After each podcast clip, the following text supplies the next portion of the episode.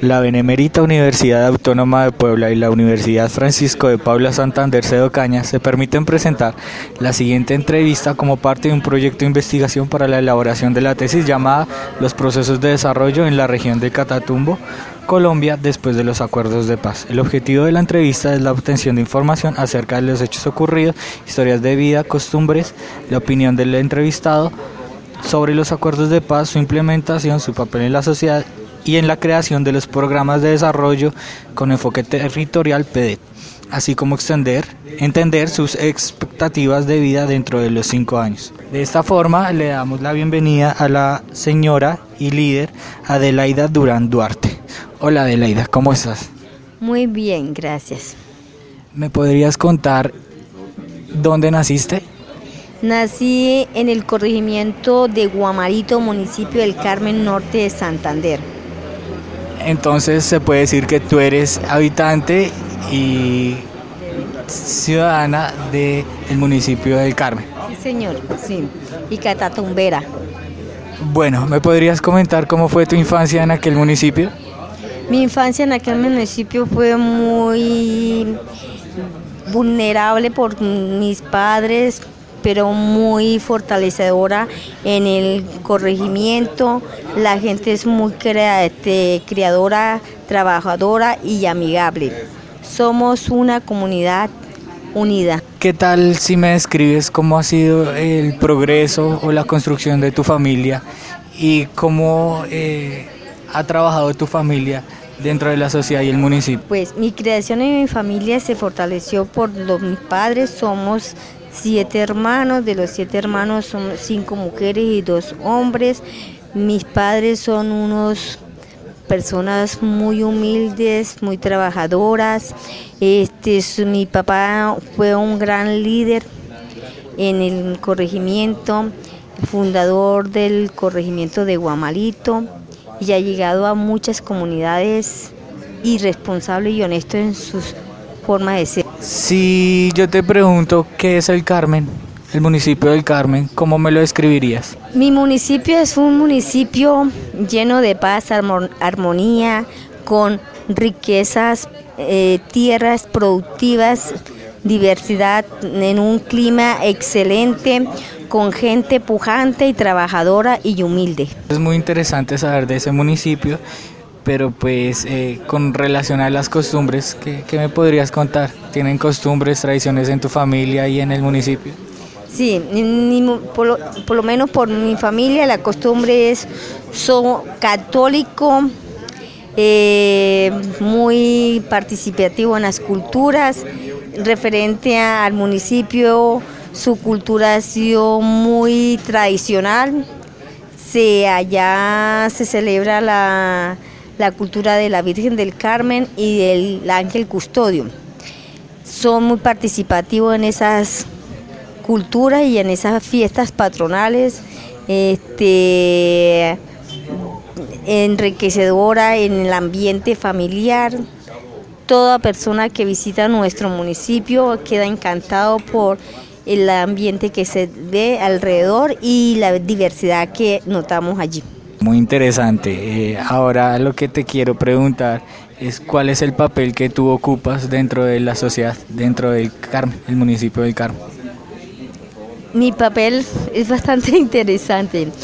Por el momento soy docente de zona rural, como maestro orquesta. Además de ser docente, soy líder comunal de hace 21 años. La comunidad es trabajar con ella es excelente, en especial la zona rural, que la comunidad es, o sea, los campesinos son muy humildes y muy sinceros y respetuosos en el sentido de toda la palabra. Bueno, hace un momento me decías que eres la única mujer representante del municipio de Carmen. ¿Podrías hablar con relación a esto?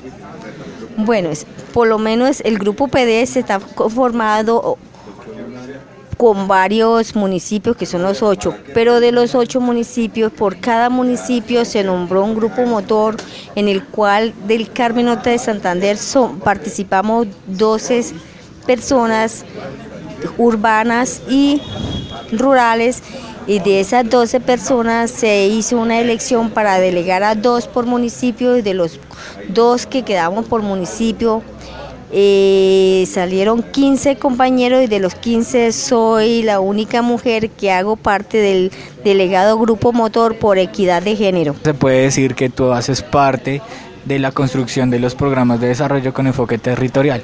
Sí, señor, desde el inicio, desde la zona rural hasta donde vamos en el grupo PD, este, elaborando las iniciativas para la transformación de nuestro Catatumbo. Mm, muy bien, entonces con relación a esto, ¿qué, ¿cuál es tu opinión que me puedes contar sobre los acuerdos de paz en el Catatumbo? Bueno, sobre los acuerdos de paz la iniciativa o la visión hacia un futuro es que tenga Catatumbo una transformación llena de paz, transformación y unión. Esa es la expectativa, donde muchas de los demás departamentos, naciones, países lleguen y se den cuenta que sí somos personas que valemos, que respetamos y que conservamos en todo sentido de lo que es la cultura hasta nuestro ambiente. ¿Crees que con los PEDET sí podemos llegar a construir la paz algún día, tanto en la región del Catatumbo como en Colombia?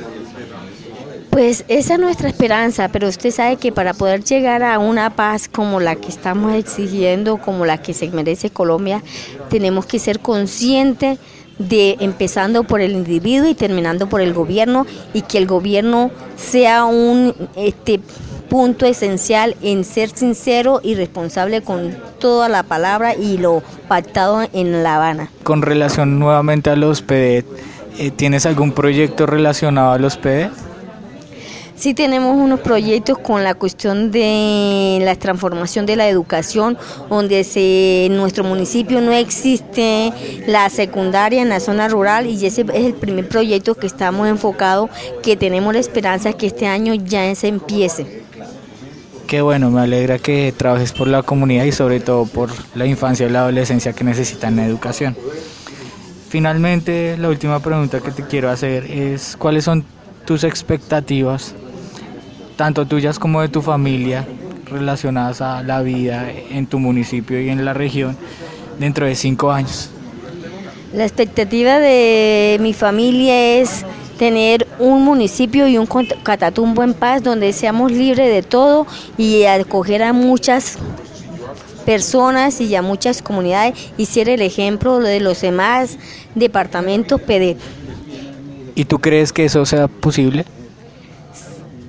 Empezando por nosotros, sí creo y tenemos fe, aunque hay una duda, pero tenemos que confiar en, en Dios y en nosotros mismos. Muchas gracias Adelaida.